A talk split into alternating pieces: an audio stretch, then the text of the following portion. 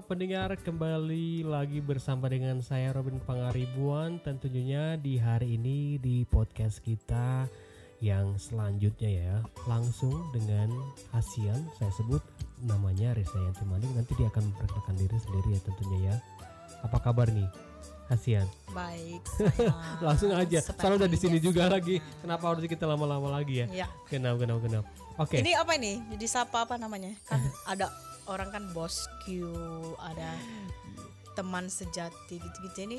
iya Nyapanya. eh, teman-teman semua kalian Asu tuan saya halo teman-teman semuanya. Iya, kena halo. Tapi kadang-kadang aku juga panggilnya pakai dengan kata-kata eh, pendengar karena kan kita solo kayak lagi siaran gitu ya. Hmm. Tapi nggak apa-apa kita pakai teman atau juga eh, pendengar atau penonton Hmm. juga ya. Yang penting eh, sebagaimana nyamannya kita, oke? Oke. Jadi untuk hari ini eh, teman-teman semua kita akan eh, menceritakan atau mungkin sharing kali ya lebih tepatnya atau di podcast kali ini kita mau bicara-bicara tentang pengalaman Hasian Hmm. ketika pertama sekali datang kemudian eh, apa yang dilakukan Hmm. kemudian apa yang dikerjakan sekarang dan mungkin perjuangan ya ketika ada di Jerman. Jadi langsung aja ya semua eh, untuk kita kita coba langsung tanya aja. Mungkin mm, bisa perkenalkan apa yang dilakukan dan apa yang eh, Hasian kerjakan. Oke. Ya pertama-tama nama saya Risdayanti Manik. Saya itu sekarang lagi bekerja di salah satu hotel Mhm. eh, Dorin City Hotel sebagai koki dan saya di Jerman ini sudah eh, enam tahun Oke. ya enam tahun September itu enam tahun ya benar Oke, enam tahun ya. Pertama sekali datang ke Jerman, kira-kira apa yang eh, dilakukan? Mungkin berawal dari tahunnya kali ya. Dan apa yang dilakukan? Apakah langsung ke sini atau eh, belajar dulu bahasa di Indonesia atau bagaimana? Aso iya benar saya itu dulu setelah saya tamat SMA di salah satu eh, SMK di Medan Hmm? saya belajar bahasa Jerman selama lima bulan Oke. untuk mendapatkan sertifikat A1. Dulu saya itu pingin pergi ke Jerman itu cuman untuk menjadi au pair. Yang di sana saya dapat informasinya au pair itu adalah orang yang mau belajar budaya di Jerman. Saya cuma mau mempelajari budaya di Jerman dan mau eh ya memulai hal yang baru, mempelajari hal yang baru. Bagaimana sih orang hidup di Jerman seperti itu. Mhm. Budaya Timur dan budaya Barat ya. Benar. Jadi setelah saya tamat SMA, saya les bahasa Jerman selama lima bulan. Setelah itu saya ujian di Goethe Institut Mhm. A1. Eh, setelah saya lulus, saya selama satu tahun itu menunggu untuk mendapatkan gas family. Ya, ya. Setelah itu saya dapat gas family, tapi bukan dari bukan dari tempat les saya waktu itu, Ya. tapi dari ada dari kakak sepupu saya dia kenal sama sama sama ada orang Jerman lah teman kerjanya di kantor Oke. jadi saya kenal dari situ dan saya berangkat bersama-sama mereka ke Jerman saya sebagai au pair mereka dan saya bekerja bersama mereka selama dua tahun di rumahnya. Sing- singkat cerita seperti itu. Oke. eh jadi saya ke Jerman tahun 2013 September kalau nggak salah. Akhir September 2013 dua tahun sebagai au pair bekerja eh dan selama dua tahun itu juga saya eh, belajar bahasa Jerman juga dari A, A2 sampai B2 Mhm. setelah itu saya hmm,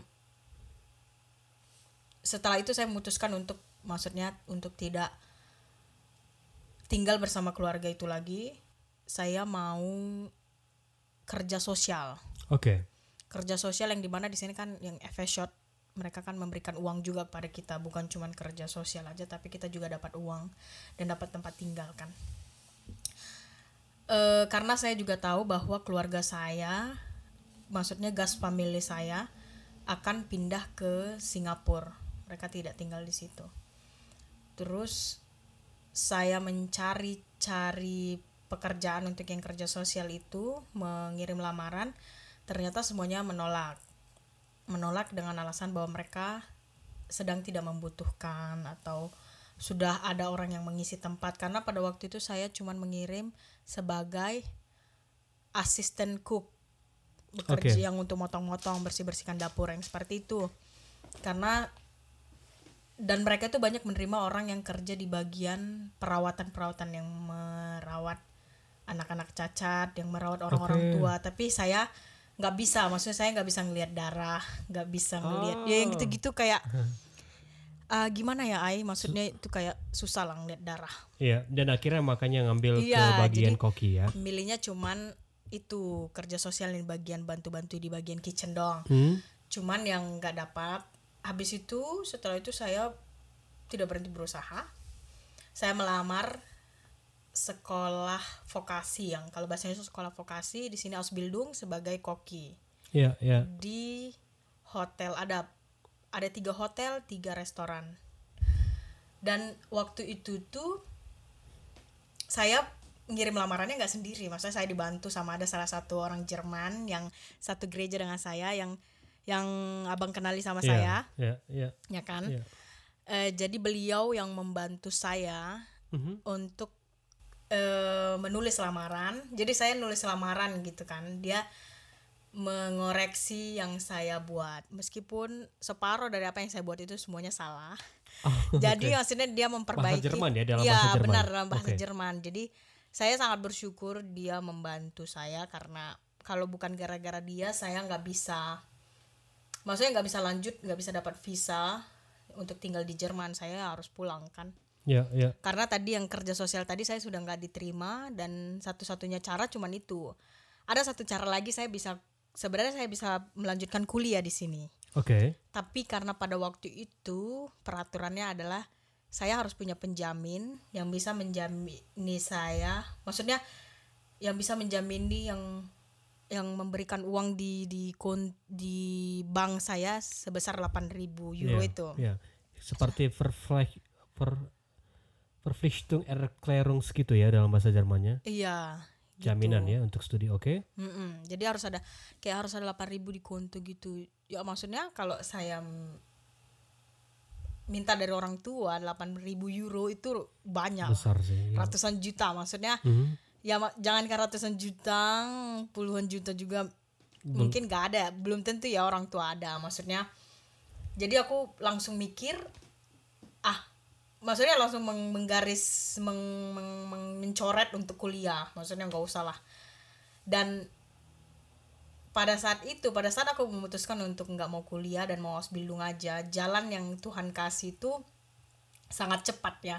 Tuhan kasih satu orang orang gereja itu yang bantu saya untuk eh, nulis bever nulis Lamaran lamaran, ya, lamaran benar ke karena kan ada tahap-tahapnya. Nulis lamaran. Setelah itu dia juga yang ngantar-ngantar saya ke ke mati lagi Enggak. lobet lagi Enggak, jalan aja. ah, setelah itu dia yang coba cek dulu saya nanti Enggak apa-apa.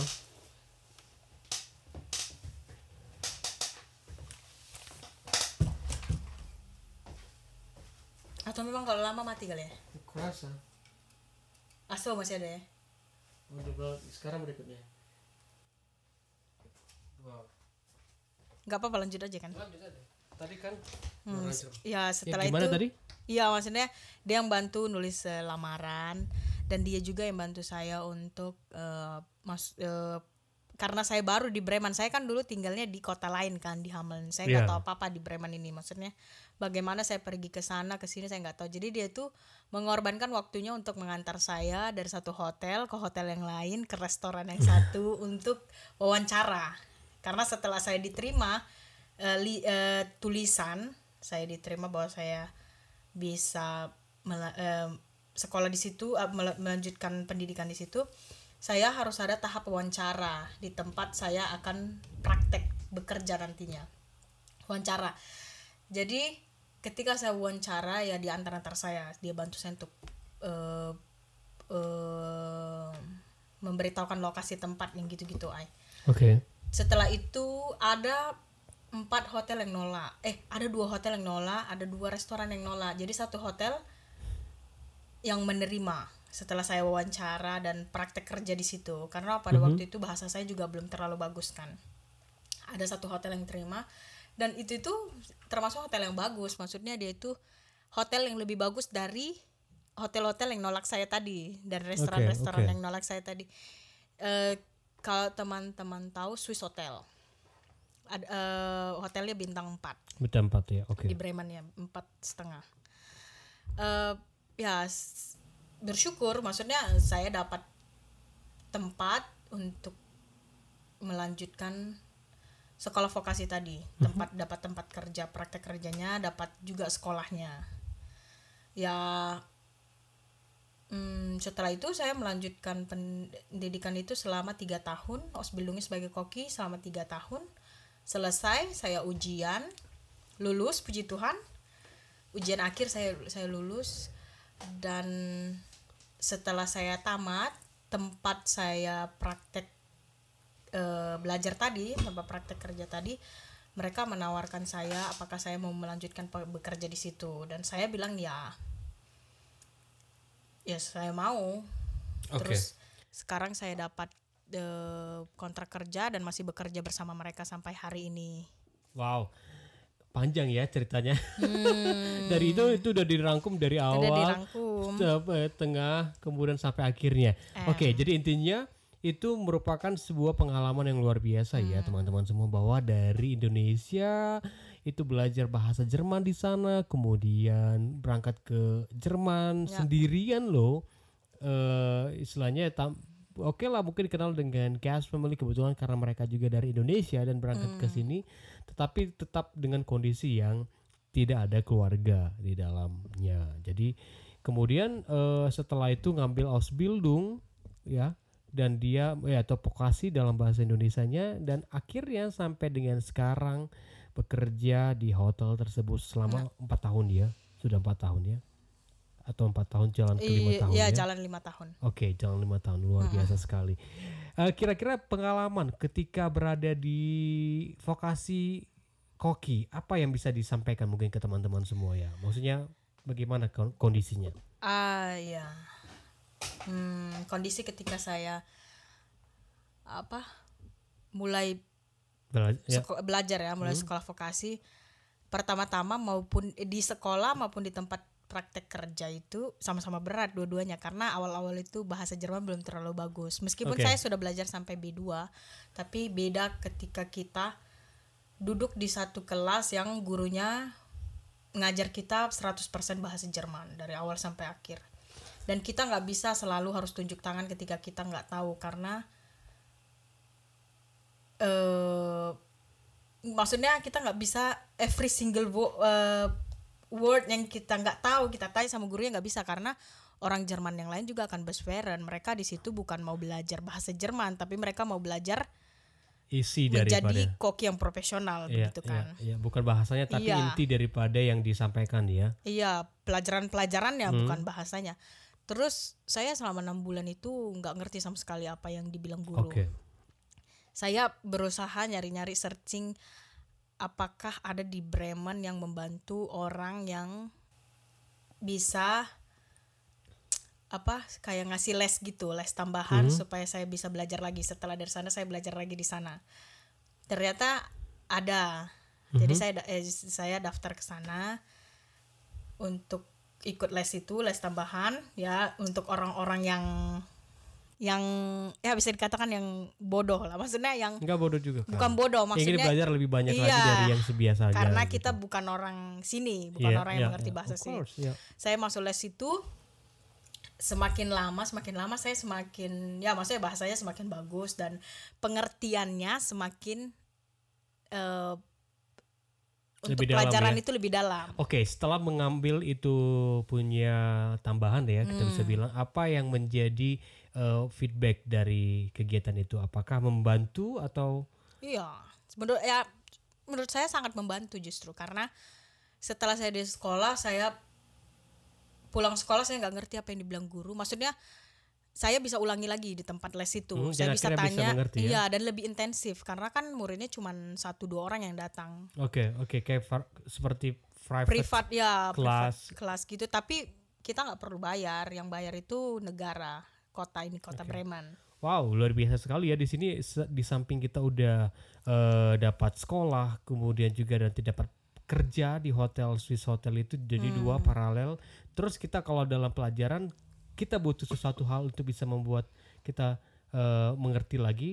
Tambahan itu ada eh, kursus tambahan lagi. Hmm. Itu membuat kita jadi lebih mahir menjadi seorang koki di Jerman. Wow. Ya. Oke, kemudian ketika dalam menjalani itu, bagaimana dengan kondisi teman-teman yang ada di sana? Apakah mereka welcome? Karena kan beda kultur dan beda Ah, budaya. Ya, benar. Ya, eh, good. teman-teman yang ada di kelas itu kan semuanya orang Jerman ya. Mhm. Atau setidaknya lahir di Jerman. Oke. Cuman ada dua orang orang asing, saya sama ada satu orang Spanyol. Oh, pada waktu itu ada orang Spanyol. Genau, jadi s- tapi bahasanya masih lebih bagus saya daripada dia karena dia baru baru tiga bulan di Jerman. Oh, Oke, I see, I see, I see. Sementara saya sudah dua tahun di Jerman, jadi dia tuh Oke. sama sekali komplit nggak ngerti itu Ya, ya, pelajaran. Cuman bedanya itu dia selama enam bulan, saya selama enam bulan nggak ngerti apa-apa yang dijelaskan guru, saya tetap maju terus. Maksudnya nggak nggak mau berhenti. Tapi dia selama enam bulan eh, ada di situ di kelas itu. Setelah itu dia berhenti sekolah. dia Ah, tuh pulang sure. lagi kembali ke Spanyol karena dia Oke. bilang dia juga cerita sama saya bahwa dia nggak bisa karena terlalu sulit. Maksudnya terlalu sulit untuk bisa mengerti semua pelajaran-pelajaran ini di dalam bahasa itu Mhm. untuk dia. Nah saya juga bisa mengerti karena dia baru tiga bulan di situ. Seharusnya dia itu belajar bahasa dulu. Sementara kalau di Jerman kan, maksudnya kalau di Eropa orang Eropa bisa masuk tanpa visa kan di sini. Jadi mereka bisa sekolah di sini langsung, nggak perlu harus belajar belajar bahasa. Tapi ya sulit untuk dianya, pribadi dianya kan. Ya, ya. Dia berhenti sekolah dia kembali lagi ke Spanyol. Tapi Oke. saya tetap tetap lanjut sekolahnya. Maksudnya karena nggak ada pilihan. Oke, walau walau dalam kondisi yang memang eh, berjuang dalam bahasa tapi tetap terus menyelesaikan eh, studinya sampai dengan selesai ya. Hmm. Oke, dan pada waktu itu Ah, selesai teman-teman yang di dalam ya tadi. di ya. dalam hmm, Teman-teman yang di dalam itu ya pertama-tama kita tahu sendiri bahwa orang Jerman itu bukan orang yang sok kenal sok dekat. Mereka bukan orang yang ketika ketemu orang baru langsung gimana ya? Langsung ya gitulah, langsung sok kayak mereka langsam maksudnya seiring berjalannya waktu baru mereka mau berbicara sama kita. mhm.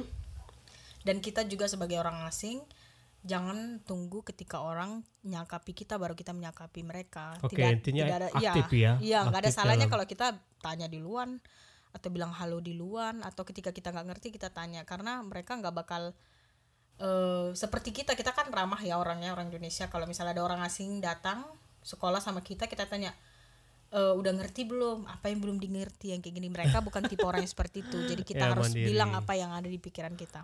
Oke, oke. Intinya berusaha untuk eh, aktif dan juga berusaha untuk kita yang lebih tanya ke ke mereka ya. Mm-mm, kitanya. Balik ya padahal kalau kita di Indonesia kita nanya ke mereka kalau Iya. mereka lagi belajar di Indonesia, oh was was do. Hmm. Kita tanya mereka mereka mau apa. Ah iya benar dulu Di juga sini nggak kebalikan malah kita yang harusnya aktif itu udah nggak adil sebenarnya. dulu waktu kelas kultur. 3, 3 SMK juga kan ada orang Amrik datang ke tempat di ke SMK Telkom kan Iya, iya. apa exchange ya gitu. Exchange sama student, satu tahun oke. ya exchange students. Jadi dia itu selalu ada kawannya yang ngawani ke kantin ada. Yang ngawani ke kelas lagi ada. Ngawani jalan-jalan ke mana-mana juga ada. Sama yang kalau misalnya dia nggak ngerti tuh kayak orang tuh ya tanya udah udah maksudnya udah ngerti belum? Atau atau ya gitulah kita ramah deh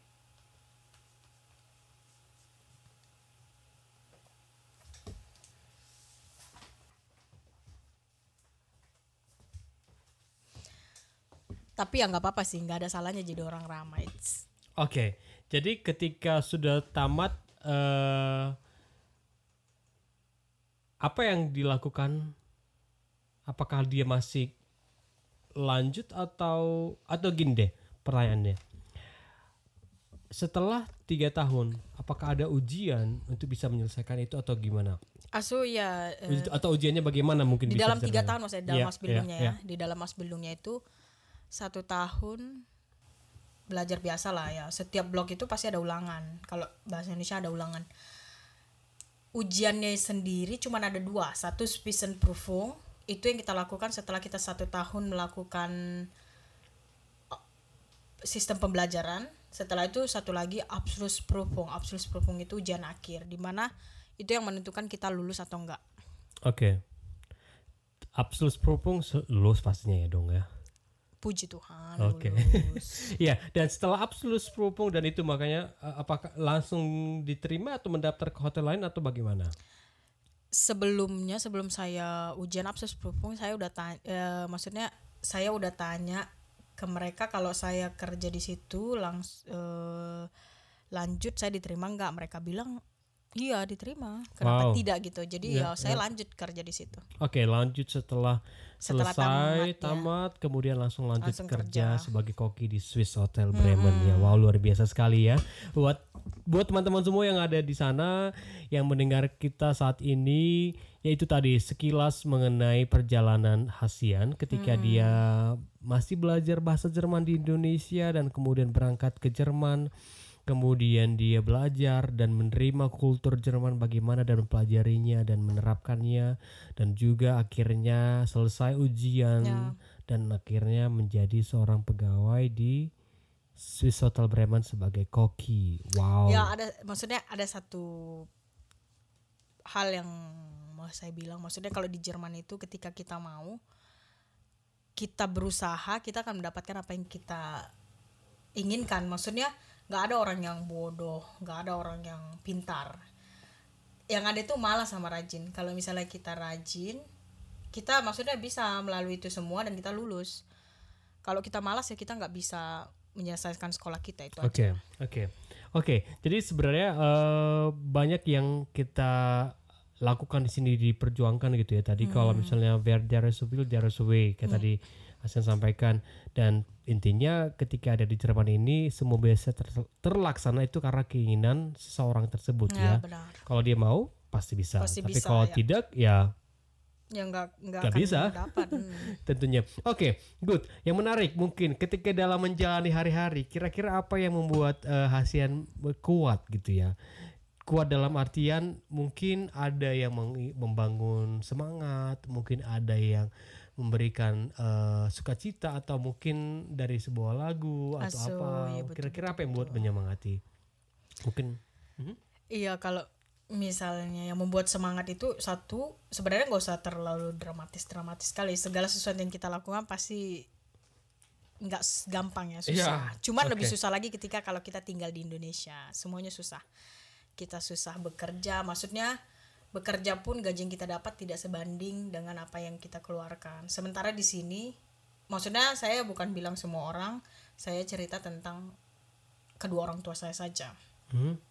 Dia sudah maksudnya mereka bekerja keras tapi uang yang mereka dapatkan tidak sebanding dengan apa yang mereka lakukan kalau di sini sebenarnya kita harus bersyukur karena kita kerja di sini cuma 8 jam satu hari satu minggu itu lima kali maksudnya lima hari satu minggu lima hari satu hari itu 8 jam lebih dari itu kan mereka akan bayar kita atau kasih kita free time nanti kapan-kapan Oke. jadi dari segi situ kita harus bersyukur. Memang sulit bekerja dengan orang asing. Tapi kembali lagi ketika kita rajin, mereka juga nggak bakal bermasalah sama kita kok. Ya, ya, ya. Dan yang kedua yang membuat saya sem ya ketika saya ada masalah atau ketika sudah mulai bosan tinggal di sini ya atau maksudnya kalau winter kan orang kan sering sedih-sedih gitu ya. Sama Ya. seperti cuaca ya, Hmm. kesa apa saran gelap. ya saran saya itu adalah ber carilah organisasi yang positif yang bisa membuat kalian itu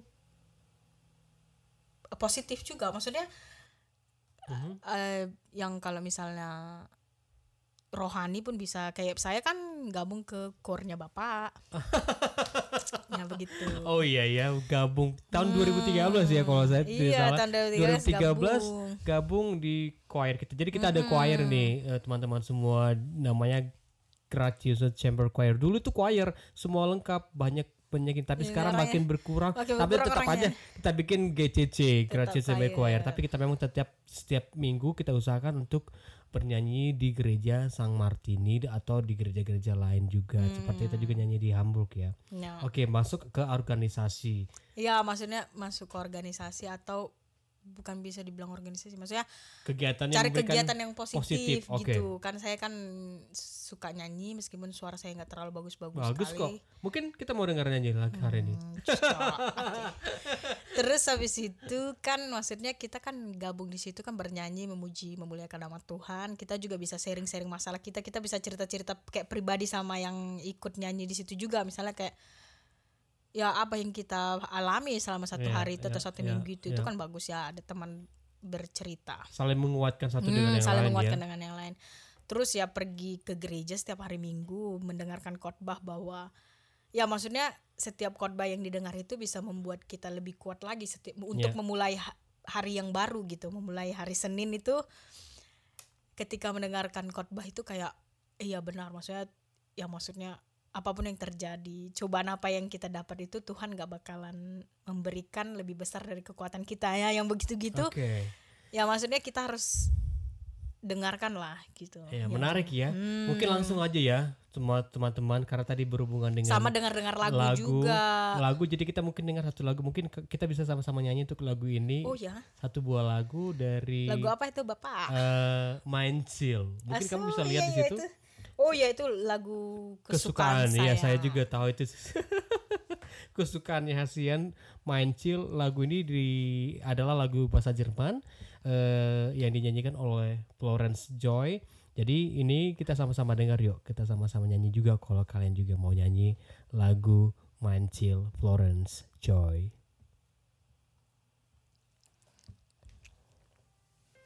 Nengok lirik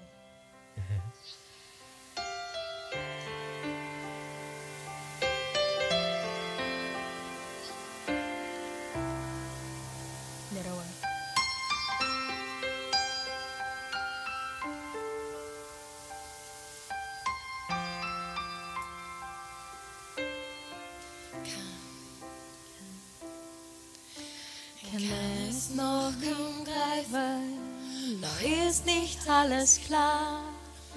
Ich bin auf einer Reise und bin noch nicht ganz da. Ich bin noch nicht, ich werde, noch ist hier nichts perfekt. Ich bin auf der Suche und du hast mich entdeckt. Und ich lauf so weit ich kann, Then the hymn stand me often, while the hymn lead me through to peace mighty. Mine are light and shaft to be mine veil. Do peace mine a call, who is so hurry, la Salle, la Salle, is in me. To be here. Du bist mein Ziel. Ich verstehe deine Wege mit mir nur im Blick zurück. Aber leben muss man vorwärts gehen, du gehst leise mit. Und ich denk mir neue Ziele, oh voller Leidenschaft. Was gestern war, das stört nicht mehr. Gott, gib mir deine Kraft. Und ich seh so weit ich kann. Ich seh so weit ich will. Denn der Himmel steht mir offen, weil ich Himmel in mir fühl. Du bist mein Ziel, meine Leidenschaft. Du bist mein Weg. Du bist meine Kraft suche dich, lauf auf dich zu, lass alles hinter mir. Du bist hier, du bist mein Ziel.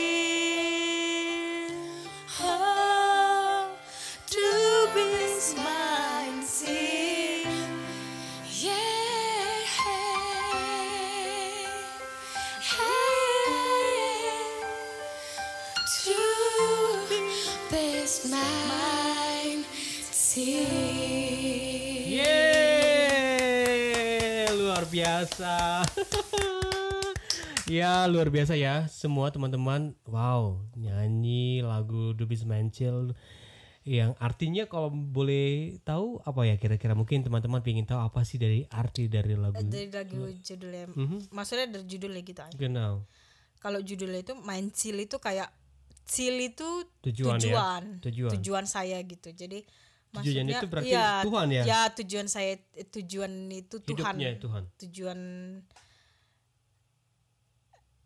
ya itu maksudnya kalau dari tujuan dia hidup di dunia ini tuh sebenarnya untuk apa? Memuji Tuhan Hmm, memuji- untuk kemudian Tuhan kan? mengutamakan Tuhan. Hmm, jadi, jadi apa pun maksudnya masalah sesusah apa pun di perjalanan menuju karir itu ya ya. itu nggak usah dipermasalahkan maksudnya karena pada akhirnya tujuan kita itu adalah Tuhan bukan bukan karir kita bukan uang yang banyak yang kayak gitu Oke, oke, good. Terima kasih sekali Hasian, sangat-sangat se- apa ya memotivasi kita biar supaya ketika kita punya Oh. masalah, kita juga itu tadi mengikuti kegiatan, kemudian benar. bernyanyi, mendengar firman Tuhan, kemudian juga melakukan hal-hal yang positif ya. ya benar Amal. Mungkin gini, untuk yang terakhir, kira-kira apa yang bisa atau yang Hasian mau sampaikan buat teman-teman semua mungkin ya yang mau datang ke Jerman untuk mengambil Ausbildung ya mungkin sekarang sedang belajar atau mungkin sekarang sedang memiliki cita-cita untuk bisa kuliah atau apa mungkin bisa disampaikan ah, buat teman-teman yang sekarang lagi Ausbildung atau sekolah vokasi sekarang kan maksudnya kita jangan anggap sepele karena sekarang itu saya lihat bahwa begitu gampangnya orang bisa datang ke sini langsung Ausbildung nggak seperti kita dulu ya yang harus uh, Wow. harus oper dulu Ya, harus FSHOT dulu baru setelah itu memperbaiki bahasa baru bisa Ausbildung buat teman-teman semua yang sudah ada di sini yang sedang Ausbildung berikan aja yang terbaik untuk pekerjaan yang kalian lakukan. Di mana pun apa pun pekerjaan kita semuanya itu berharga. Oke. Dan sebesar apa pun masalah ceritanya itu sama Tuhan. Jangan cerita sama orang lain. Karena kadang-kadang ya maksudnya nggak apa-apa. Cerita sharing tentang masalah sama orang itu nggak apa-apa. Tapi pada akhirnya berserah sama Tuhan. Karena ya itu tadi Tuhan itu nggak akan ngasih cobaan yang lebih besar daripada kemampuan kita. Dan satu hal lagi jangan lupa belajar bahasa Jerman karena bahasa Jerman itu sangat penting di mana pun kita berada. Ketika kita berargumen kita membutuhkan bahasa itu. Ketika kita melakukan mengurus surat-surat kita butuh bahasa. Ketika kita mau ujian kita juga butuh bahasa. Jadi jangan pernah berhenti belajar bahasa Jerman. Tetap berusaha bekerja keras dan jangan sombong dan di pekerjaan juga kerja yang rajin-rajin karena orang Jerman suka sama orang yang rajin itu aja Oke, terima Oke. kasih sekali Hasian untuk eh, masukan-masukan dan juga semangat-semangatnya agar kita juga tertular ya biar bisa jadi eh, koki juga, koki handal seperti Hasian. Oke, Amin. terima kasih. Jadi itu tadi teman-teman semua yang ada di mana pun anda berada, ya terima kasih udah bersama dengan kita. Jadi ini eh, adalah penutup sebelum kita tutup eh, podcast kita hari ini kita mau dengar satu buah lagu. Jadi nantikan terus kita di podcast berikutnya bersama dengan saya Ruben Pangaribuan di Tabu Toba Podcast. Tentunya kita akan berusaha untuk memberikan tema-tema yang menarik buat kita semua. Terima kasih. Sampai ketemu di lain dan waktu kesempatan yang berikutnya. Bye bye.